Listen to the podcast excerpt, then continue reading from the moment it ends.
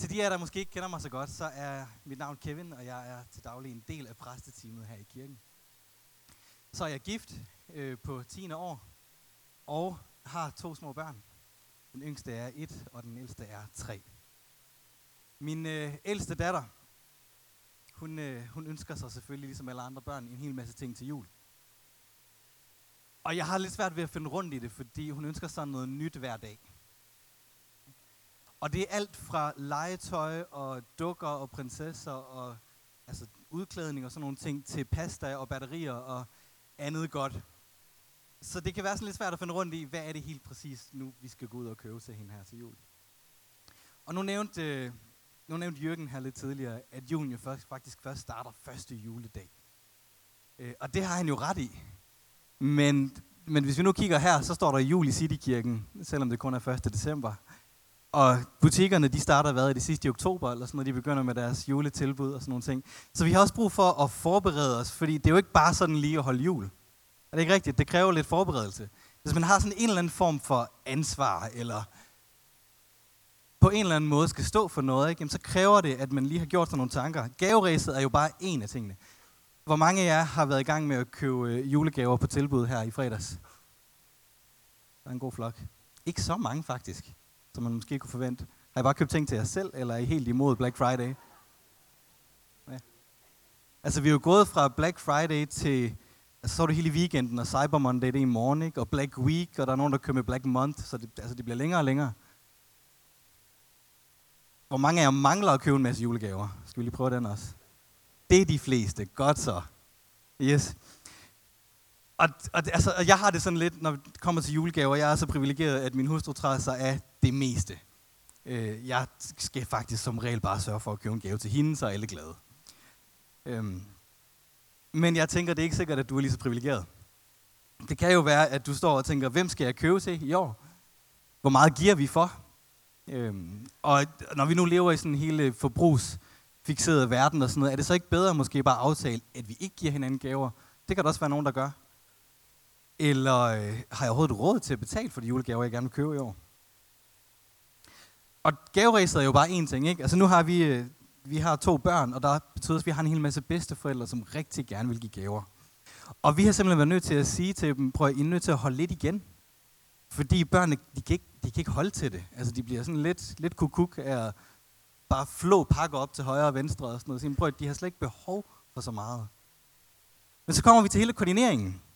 Jeg er, øh, jeg er vokset op øhm, som barn af, af to forældre, der flygtede fra Sri Lanka tilbage i 80'erne. Og det betyder, at da de kom til Danmark, så havde de min søster, jeg har en storsøster, hun var født på det tidspunkt, hun har vel været en tre måneder, da de tog derfra. Og jeg er så født i Danmark. Det betyder, at den familie, jeg har i landet, det er nogenlunde det. Vi er fire mennesker. Så da jeg voksede op, så var jul ret enkelt. Ikke? Det var sådan relativt enkelt at finde ud af, hvor mange pladser vi skulle dække op til rundt om bordet. Men jeg tænker, der måske er flere af jer, der kommer fra lidt større familier. Og er vant til, at jul måske ikke altid er helt så enkelt. Nu er jeg jo gift, øh, og min hustru, hun, øh, hun, hendes forældre er skilt, så der er også flere familier der. Og så begynder der jo sådan lidt sådan en turnusordning. Ikke? Hvor holder man jul henne? Og hvem er det, man skuffer i år? Fordi, og særligt efter vi har fået børn, så vil de jo alle, sådan, alle sammen gerne holde jul med os hvert år. Og jeg tænker, at det måske godt kunne se sådan lidt ud hos nogle af jer. Ikke store familier, sammenbragte familier. Det kan se ud på rigtig mange måder. Og så er der koordinering, der skal i gang. Og når man så egentlig har fundet ud af, hvor man holder jul, og hvem man holder jul med, så skal man også finde ud af, er der så nogen her, der ikke kan så godt med hinanden, og skal de placeres væk fra hinanden? Og hvem står for maden? Ikke? Hvem står for at lave and? Og hvis nu farfar gerne vil have flæskesteg, og børnene gerne vil have and, og så har man besøg af onklen fra Amerika, bare for at tage en kliché, som gerne vil have kalkun, jamen skal man så lave alle tre ting for at holde dem alle glade, eller siger man bare, det er mit hus, jeg bestemmer, så gør vi det her. Ikke? Der, altså, der, der er mange overvejelser, der sådan skal til, og så også bare i forhold til arbejde. Ikke? Fordi når vi tænker på jul, så tænker vi hygge, og vi tænker nærvær og familietid. Og så vil vi også gerne have overstået alt det arbejde, vi nu måske står overfor, inden vi når dertil, ikke? så man ikke skal sidde og tjekke mails mellem jul og nytår. Er det kun mig, der indimellem har det som om, at alt og alle bare hiver i en? Ikke? Altså forventninger og traditioner og aftaler og mennesker. Vi kan nogle gange have den her oplevelse af, at der er simpelthen så meget, vi skal. Der er så meget, vi skal nå. Der er så meget, vi skal sørge for. Og når man har et ansvar på en eller anden måde, et arbejdsansvar, et familieansvar, så kommer man bare til nogle situationer indimellem, hvor man oplever en lille smule pres og en lille smule stress. Hvis du har haft den her oplevelse, så ræk lige en arm i vejret. Det er de fleste af os. Ind imellem, så sker det, at vi føler, at alle spørger efter os. Det kan være, at du føler indimellem, at alle spørger efter dig. Men det er jo ikke kun i julen. Er det ikke sandt? Hvis du nu selv skulle svare på, oplever du flere sådan forstyrrelser og måske distraktioner i din hverdag i dag, end du gjorde for 5 eller 10 eller 20 år siden? Hvad vil dit svar så være? En af de sådan helt oplagte ting at tage fat i, det er jo sociale medier og øget digitalisering. Men lavede på et tidspunkt en undersøgelse, som viste, at vi gennemsnitligt tjekker vores telefon, lige hiver den op og ser, om der er sket noget, en gang hver 12. minut i løbet af vores vågne tid. Det var gennemsnittet. 40 procent af dem, man undersøgte, der var det hver femte minut. Hver femte minut igennem en dag, lige se, er der nogen, der har skrevet, er der sket noget? Er der nogen, der har postet noget nyt? Det er ret voldsomt, er det ikke det? Så hele den her ubegrænsede adgang til internet, og det vi konstant er tilgængelige, jamen det gør jo også bare, at det er så nemt at tabe fokus. Og vi bliver hele tiden forstyrret på en eller anden, en eller anden måde. Døgnet rundt. En anden, en anden undersøgelse, man lavede tilbage i 2005, den viste, at de her konstante afbrydelser, som vi oplever, og det er, ikke bare, det er jo ikke bare sådan i forbindelse med julen, det er jo også i, i forbindelse med arbejde. Ikke? Der er nogle af de her mennesker, man spurgte, de sagde, at i løbet af en arbejdsdag, så brugte de mellem 1 til to timer, sådan gennemsnitligt, på ting, de egentlig ikke havde planlagt, at de skulle. Fordi der var nogen, der skrev, der var nogen, der ringede, der var nogen, der ville noget, der var nogen, der postede en sjov kattevideo på Facebook. Der skete et eller andet, som ligesom flyttede deres fokus. Op til to timer. Og den her undersøgelse, de gik ind, man gik simpelthen ind og målte folks IQ. Spørg mig ikke, hvordan. Men det, man fandt ud af, det var, at de her konstante daglige afbrydelser og konstante skiften af fokus, simpelthen var med til at nedsætte folks IQ med op til 10 point. Det er ret meget. For sådan lige at sætte det i perspektiv, så er det mere end det, man har målt hos folk, der dagligt ryger hash. Så måske er der et eller andet, vi skal prøve at gøre op med. Måske er der noget, vi skal finde ud af. For når alle spørger efter dig, og når alle føler, de fortjener din opmærksomhed, ikke? det er jo også bare alverdens virksomheder, der gerne vil sælge dig alt muligt. Ikke? De mener alle sammen, at de fortjener din opmærksomhed. Hvad gør vi så? Og som kristne, så har vi en helt naturlig go-to. Ikke? Vi har en, hvad gør vi, når det er, der sker et eller andet i livet, og vi ikke helt kan håndtere, hvor er det så, vi kigger hen? Kigger selvfølgelig mod Gud, og vi ser, hvad siger han om de her ting?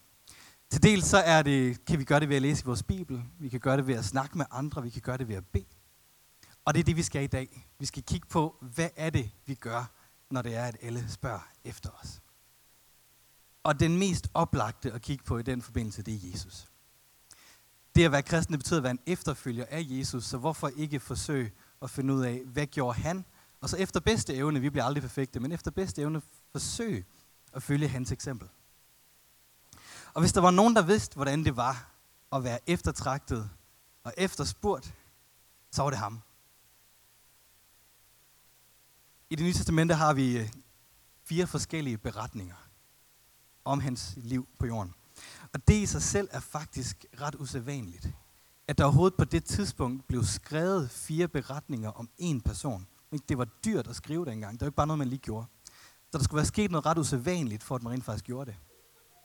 Og så det, at det er overlevet hele vejen op til i dag, er også virkelig usædvanligt. Vi kalder det evangelier i dag, men dengang så var der fire forfattere, som skrev deres beretninger og deres øjenvidenberetninger og de historier, de havde hørt fra andre. De skrev dem ned med henblik på at fortælle en bestemt modtagergruppe om, hvem Jesus var og hvad han havde gjort på jorden. Og uanset hvad for en af de her beretninger, man læser i, så ser man hurtigt, at han havde travlt. Ikke? Der var mennesker, der ville ham noget.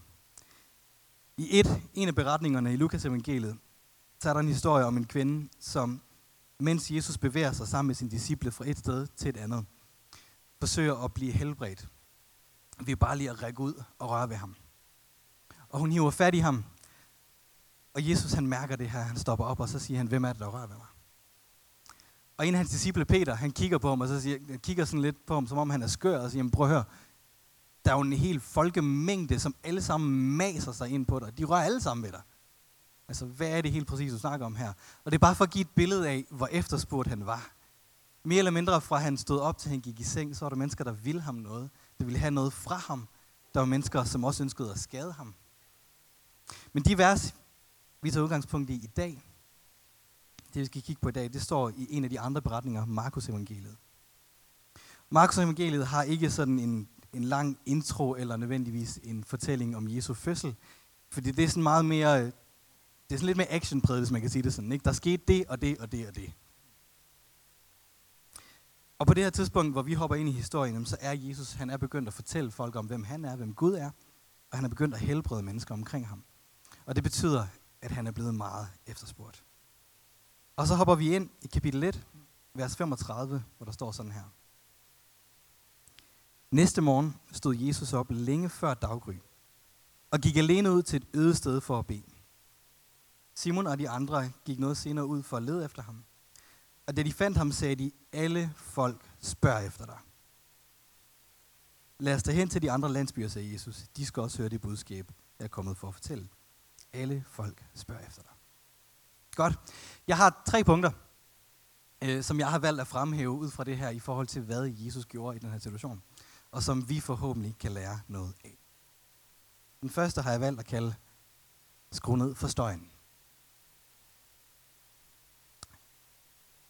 Nu kommer der sådan meget aldersbetinget spørgsmål, men hvor mange af jer kan genkende sådan en gammel transistorradio her? Der er en god flok. Se, min hustru mente, at folk under 25 måske kunne have lidt svært ved, altså godt kunne regne ud, at det var en radio, men lidt svært ved at finde ud af, hvordan den helt præcis fungerer. Jeg ved ikke, om det er sandt. Men det er også fordi i dag, der har vi DAB-kanaler og automatisk scanning, og du skal egentlig ikke andet end at bare trykke på en knap, så kommer du ind på den kanal, radiokanal, du gerne vil høre. Sådan var det jo ikke helt med dem her. Min far havde en, der, nu har jeg lånt den her i dag, men min far havde en, der mindede lidt om, da jeg var barn. Og øh, og for at høre en radiokanal, så sidder der sådan en fin lille knap her, hvor man skulle skrue på, for at søge igennem frekvensbåndet, ikke? for at finde ud en eller anden kanal. Og det man meget hurtigt finder ud af, når man skruer på den her, det er, at der er langt mere støj på linjen, end der rent faktisk er lyd og radiokanaler. Der er langt mere støj. Og når man så endelig kom derhen ikke, til noget, der mindede om noget, så skulle man sådan stille den helt perfekt, for ikke at få den der blanding af støj og musik. Kan I huske det?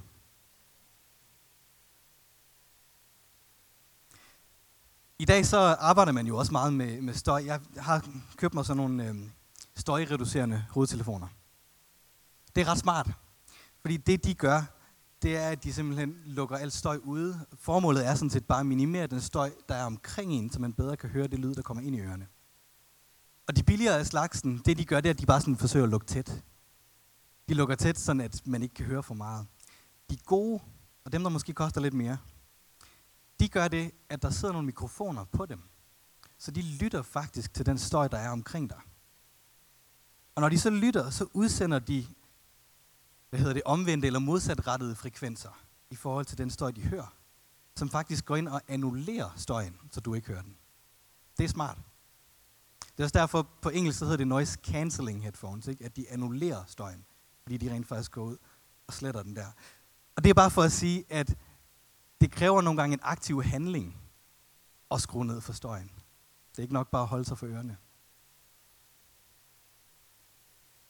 Jesus han gjorde noget tilsvarende, ikke?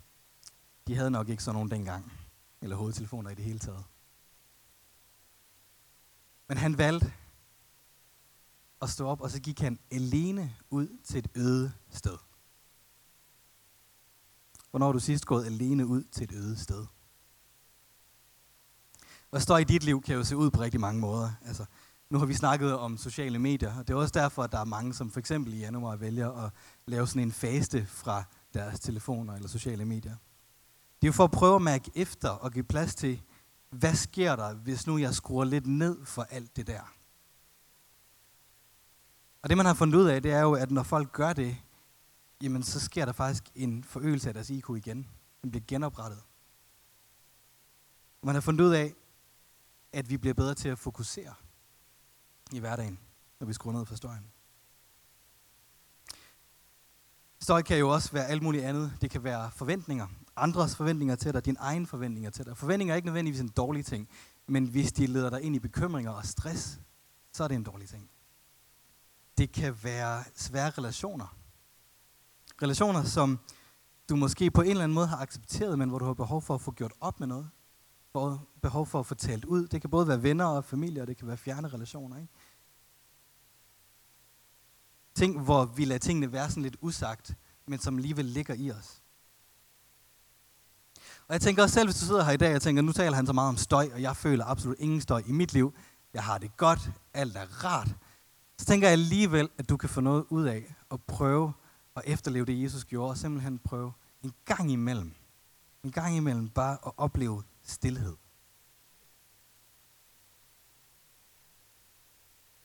Kan du huske, hvornår du sidst satte dig ned bare var stille? Uden at læse i noget, uden at kigge på noget, uden at folde vasketøj, uden at skulle noget, men simpelthen bare satte dig ned og var stille. Jeg tror, nogle af jer synes, at den her stillhed godt kan være ubehagelig. Jeg overvejede et kort øjeblik, bare stå nu i fem minutter og ikke sige noget, for at se, hvad det gjorde ved atmosfæren i rummet. Men jeg vil hellere have mit budskab ud, så det må vi øve os i en anden gang. Men jeg tror nogle gange, at stillheden kan føles ubehagelig. Og det, der sker, når vi overvinder den der, det er, at vi kommer ind et sted, hvor vi måske kan høre noget, vi ikke kunne høre før.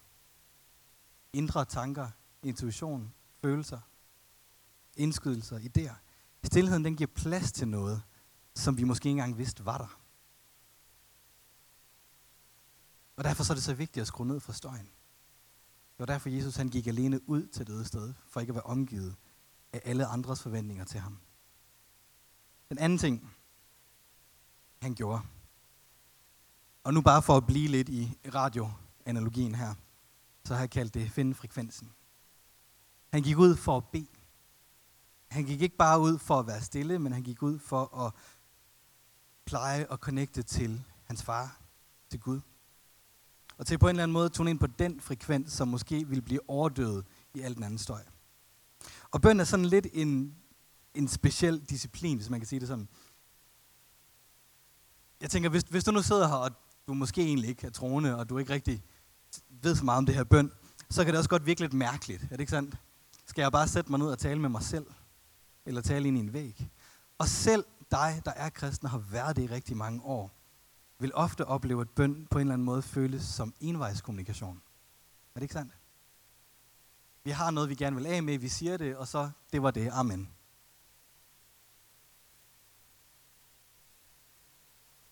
Men hvis vi nu vender tilbage til, til transistorradioen her, så, så er det der med at høre Guds stemme, det er lidt ligesom at finde den rigtige frekvens. Vi skal pejle os ind på noget. Det er ikke nok bare at skrue ned for støjen, fordi så kan man ind på hvilken som helst kanal. Men du skal lære at finde den frekvens, Gud taler på. Og når det kommer til Guds stemme, så lyder den måske ofte som en indre intuition eller indre stemme. Jeg voksede op og hørte alle de her historier om folk, der hørte Guds stemme til højre og venstre, og tænkte, hvad i alverden er det for noget? Ikke? Og jeg har aldrig hørt noget. Og så fandt jeg ud af, okay, det er ikke en... Og det kan godt være, at det bare var mig, der var, der var bagud. Ikke? Men så fandt jeg ud af, at det er ikke altid en tydelig stemme, man kan høre. Nogle gange er det bare en indre intuition. Der er et, øh, der er et vers i det gamle testamente i første kongebog. Og vi skal ikke sådan dykke så meget ned i det, men som på en eller anden måde beskriver det her. Og der står sådan her. En storm splindrede bjerge og knuste klipper, men Gud var ikke i stormen. Efter stormen kom et jordskælv, men Gud var ikke i jordskælvet. Og efter jordskælvet kom en ild, men Gud var ikke i ilden. Efter ilden kom en stille visken. Og da Elias hørte den stille stemme, så dækkede han sit ansigt med sin kappe og gik ud til hulens åbning og stillede sig der. En stille stemme spurgte ham, Elias, fortæl mig nu, hvorfor du er her. Med andre ord, Guds stemme er ikke nødvendigvis larmende og overdøvende, og han råber ikke altid efter dig. Men nogle gange har du brug for selv at skrue ned på støjen. Finde den der stille frekvens, hvor der er plads til, at du kan høre, hvad han taler. Og i den, hvis vi hopper, så hopper til det nye testamente, så står der i 1. Johannes, kapitel 2, vers 20, sådan her. For den hellige og det Gud har givet jer sin ånd, så I alle kender sandheden. Det, der egentlig står her, det er, at når man er troende, når man har valgt at sige, jeg tror på dig, Jesus, jeg vil leve mit liv med dig. Det, der så sker, det er, at vi modtager Helligånden. Og Helligånden i os taler Guds sandheder ind i vores liv. Det er derfor, at vi kan lære at stole på den her indre stemme, fordi Helligånden er i os. Det vil sige, den stemme, der fortæller dig, at du er elsket, at du er accepteret præcis som du er, det er hans stemme, der taler ind i dit liv. Er det ikke fantastisk? Jeg kan godt mærke, at jeg er en lille smule mere begejstret for det her, end I er. Men Gud har sendt Helligånden, som er hos os, i blandt os, og det betyder, at vi har vejledning. Vi simpelthen bare at lære at lytte til den her stemme. Når du står over for et svært valg, hvad gør du så? Du beder. Du taler med andre. Jo bedre du lærer Gud at kende igennem Bibelen, igennem samtaler med kristne, jamen jo bedre bliver du også til at genkende den her stemme, ikke? der taler ind i dig. Er det ikke fantastisk, at Gud har givet os vejledning lige der? Vi behøver ikke en stor larmende stemme, eller nogen, der skriver på væggen, for at finde ud af, hvad det er, Gud taler til os. Det er meget mere enkelt, end som så. Og det at lære den der stemme at kende, er jo i virkeligheden også udgangspunktet for at have en personlig relation til ham, som ikke bare er envejskommunikation, men hvor man kommunikerer med Gud. Og hvis der er noget, Gud ønsker, så er det en personlig relation til dig. Det sidste af de her fire evangelier, øh, fire beretninger om Jesus, er skrevet af en af Jesu disciple, der hedder Johannes. Og den er en lille smule anderledes end de tre andre. Måske fordi han skriver det med en anden hensigt. For mens de andre i lidt højere grad måske fokuserer på, hvad der skete, hvordan Jesus blev født, hvad han gjorde, hvad der skete med, på korset, hans død og hans genopstandelse, så er Johannes meget mere optaget af at fortælle. Til dels, så er han optaget af at fortælle tingene på en måde, så folk vil tro på det. Men så er han også meget mere optaget af at fortælle, hvorfor det skete. Johannes han er godt op i årene, da han skriver sin beretning. Han har set og han har oplevet mere end de fleste. Han var med Jesus rundt. Han stod der, da Jesus blev korsfæstet. Og han hørte historien om Jesu fødsel fra Jesu mor Maria. Og så så han også efter Jesu genopstandelse, så så han også den indflydelse, kristendommen havde på det samfund dengang. Han så, hvordan samfundet blev forandret. Han så, hvordan de svage fik taleret. Han så, hvordan at samfundet blev forandret til det bedre igennem det kristne budskab. Han så, hvordan mennesker blev forandret. Og samtidig så oplevede han også forfølgelse. For på det her tidspunkt, så var romeriet, de begyndte at give de kristne skylden for alt muligt. Og de begyndte at forfølge dem, og de begyndte at ville slå dem ihjel. Og han så også oplevede en masse modgang, og han så, hvordan templet i Jerusalem blev brændt ned helt til grunden på et tidspunkt. Og alligevel så sidder han her som en gammel mand på et tidspunkt, skriver sin beretning fuld af håb for fremtiden. Og siger, jeg håber, at dem, der læser det her, ikke bare forstår og får en beretning om, hvad der skete, men kommer til at forstå, hvorfor det skete. Og mens han så sidder og skal prøve at finde ud af, hvordan formulerer jeg det her, så folk forstår det bedst, så skriver han nogle vers, som måske er nogle af de allermest kendte bibelvers. Fra Johannes Evangeliet kapitel 3, vers 16. Og det er virkelig hele essensen af julebudskabet. Juleaften, så læser vi altid op fra Lukas evangeliet, fordi det er der, der står, at det skete i de dage og så videre. Men det er en hvad-ting.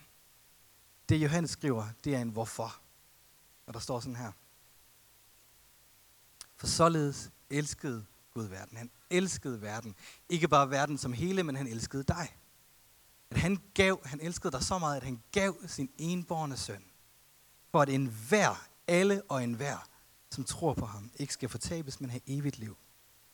For Gud sendte ikke sin søn til verden for at dømme verden, men for at verden skal frelses ved ham.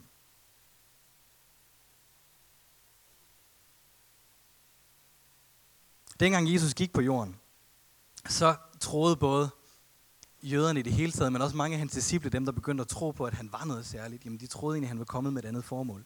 For Israels historie igennem er de blevet undertrykt, og de er blevet holdt slaver, og de er blevet taget til fange og misbrugt på så mange måder. Og hele tiden har der været sådan et løfte i deres historie, at Gud har givet dem et løfte om på et tidspunkt, så sender han en frelser ind, der skal befri dem. Så da han kommer, så tror de, at han er kommet for at befri dem. De tror, at han er den her krigsheld, der skal redde dem ud af kløerne på Rom og ride. Og det, jeg tror, det tager dem tre år at finde ud af, at det ikke var det, han var kommet for. For Jesus var kommet for at sætte dem fri. Men ikke fri fra romerne, fri fra sig selv. Og for at skabe en mulighed for, at du og jeg kunne få den her personlige relation til Gud.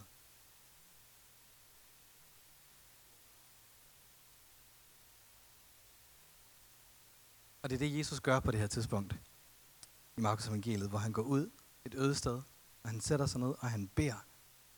Han snakker med sin far. Og det sidste, han gør, den sidste ting, den har jeg valgt at kalde Bliv på kanalen.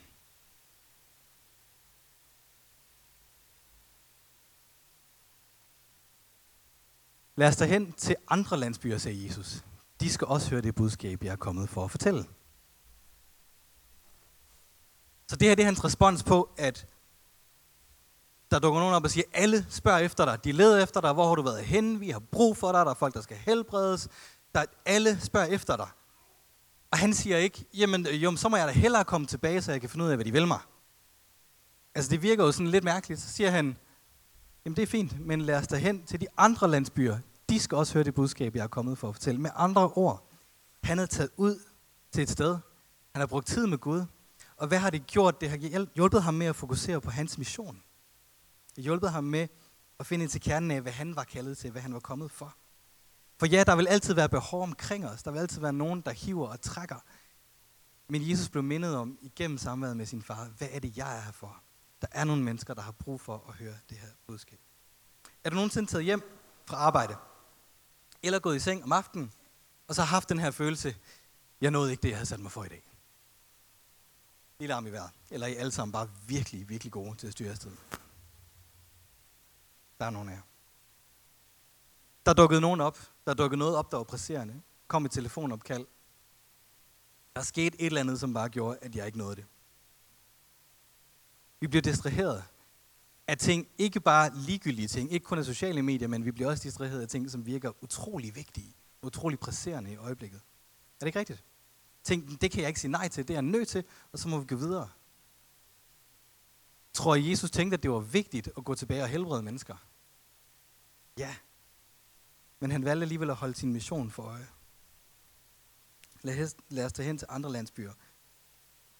Og jeg sidder måske og tænker, hvis du, hvis du nu har, hvis du bare tager én ting med i dag, hvis du nu sidder eventuelt og har sådan en følelse af, at du måske har mistet lidt retning eller formål. Det kan godt være, at du har et liv, der bare kører, og tingene de flyver afsted, og der er bud efter dig, og du passer dit arbejde, og alt kører. Men det føles ikke nødvendigvis helt så tilfredsstillende, som det engang gjorde, eller som du synes, det burde. Så prøv at overveje, om ikke det var tid til at prøve at skrue ned for støjen. Brug lidt tid sammen med Gud, og genfinde det kald, han har lagt i dig. Hvordan finder vi ud af, hvad vi er skabt til, ved at spørge ham, der har skabt os? Og selv hvis du sidder her i dag, og du ikke rigtig tror på det her, og du tænker, ja, det er godt. Hvad har du at miste? Hvad har du at miste ved at lukke øjnene og så sige, Gud, hjælp. Gud, er du der?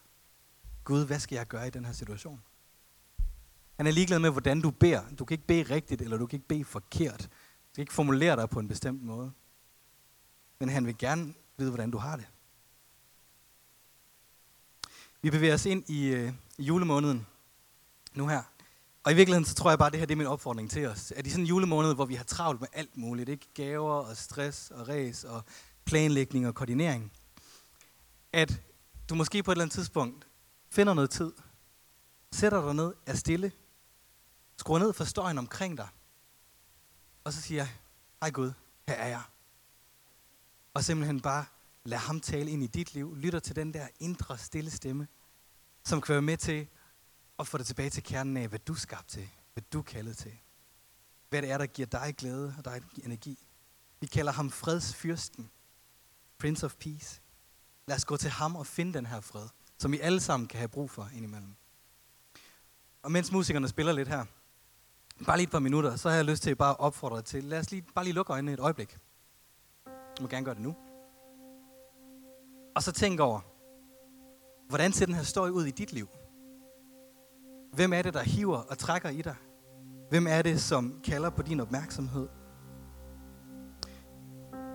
Hvordan ser den støj, som måske ikke burde være der ud i dit liv? Og hvad kan du gøre for at skrue ned for den? Skære ned for den? Og brug lidt tid på at tænke over, hvad er det, hvad er det der kalder på mig? Og så sige til Gud, Gud, hjælp. Hjælp mig med at finde ind til kernen af, hvem jeg er, hvad jeg er kaldet til, hvad der er vigtigt. Hjælp mig med at finde ind til kernen af din kærlighed. Til at forstå, at du elsker mig. Til at forstå, at du har planer for mig. At du ønsker det bedste for mig. Og hjælp mig til at forstå, hvordan jeg kan leve mit liv i samspil med dig, far. Lad os bare lige tage et par minutter.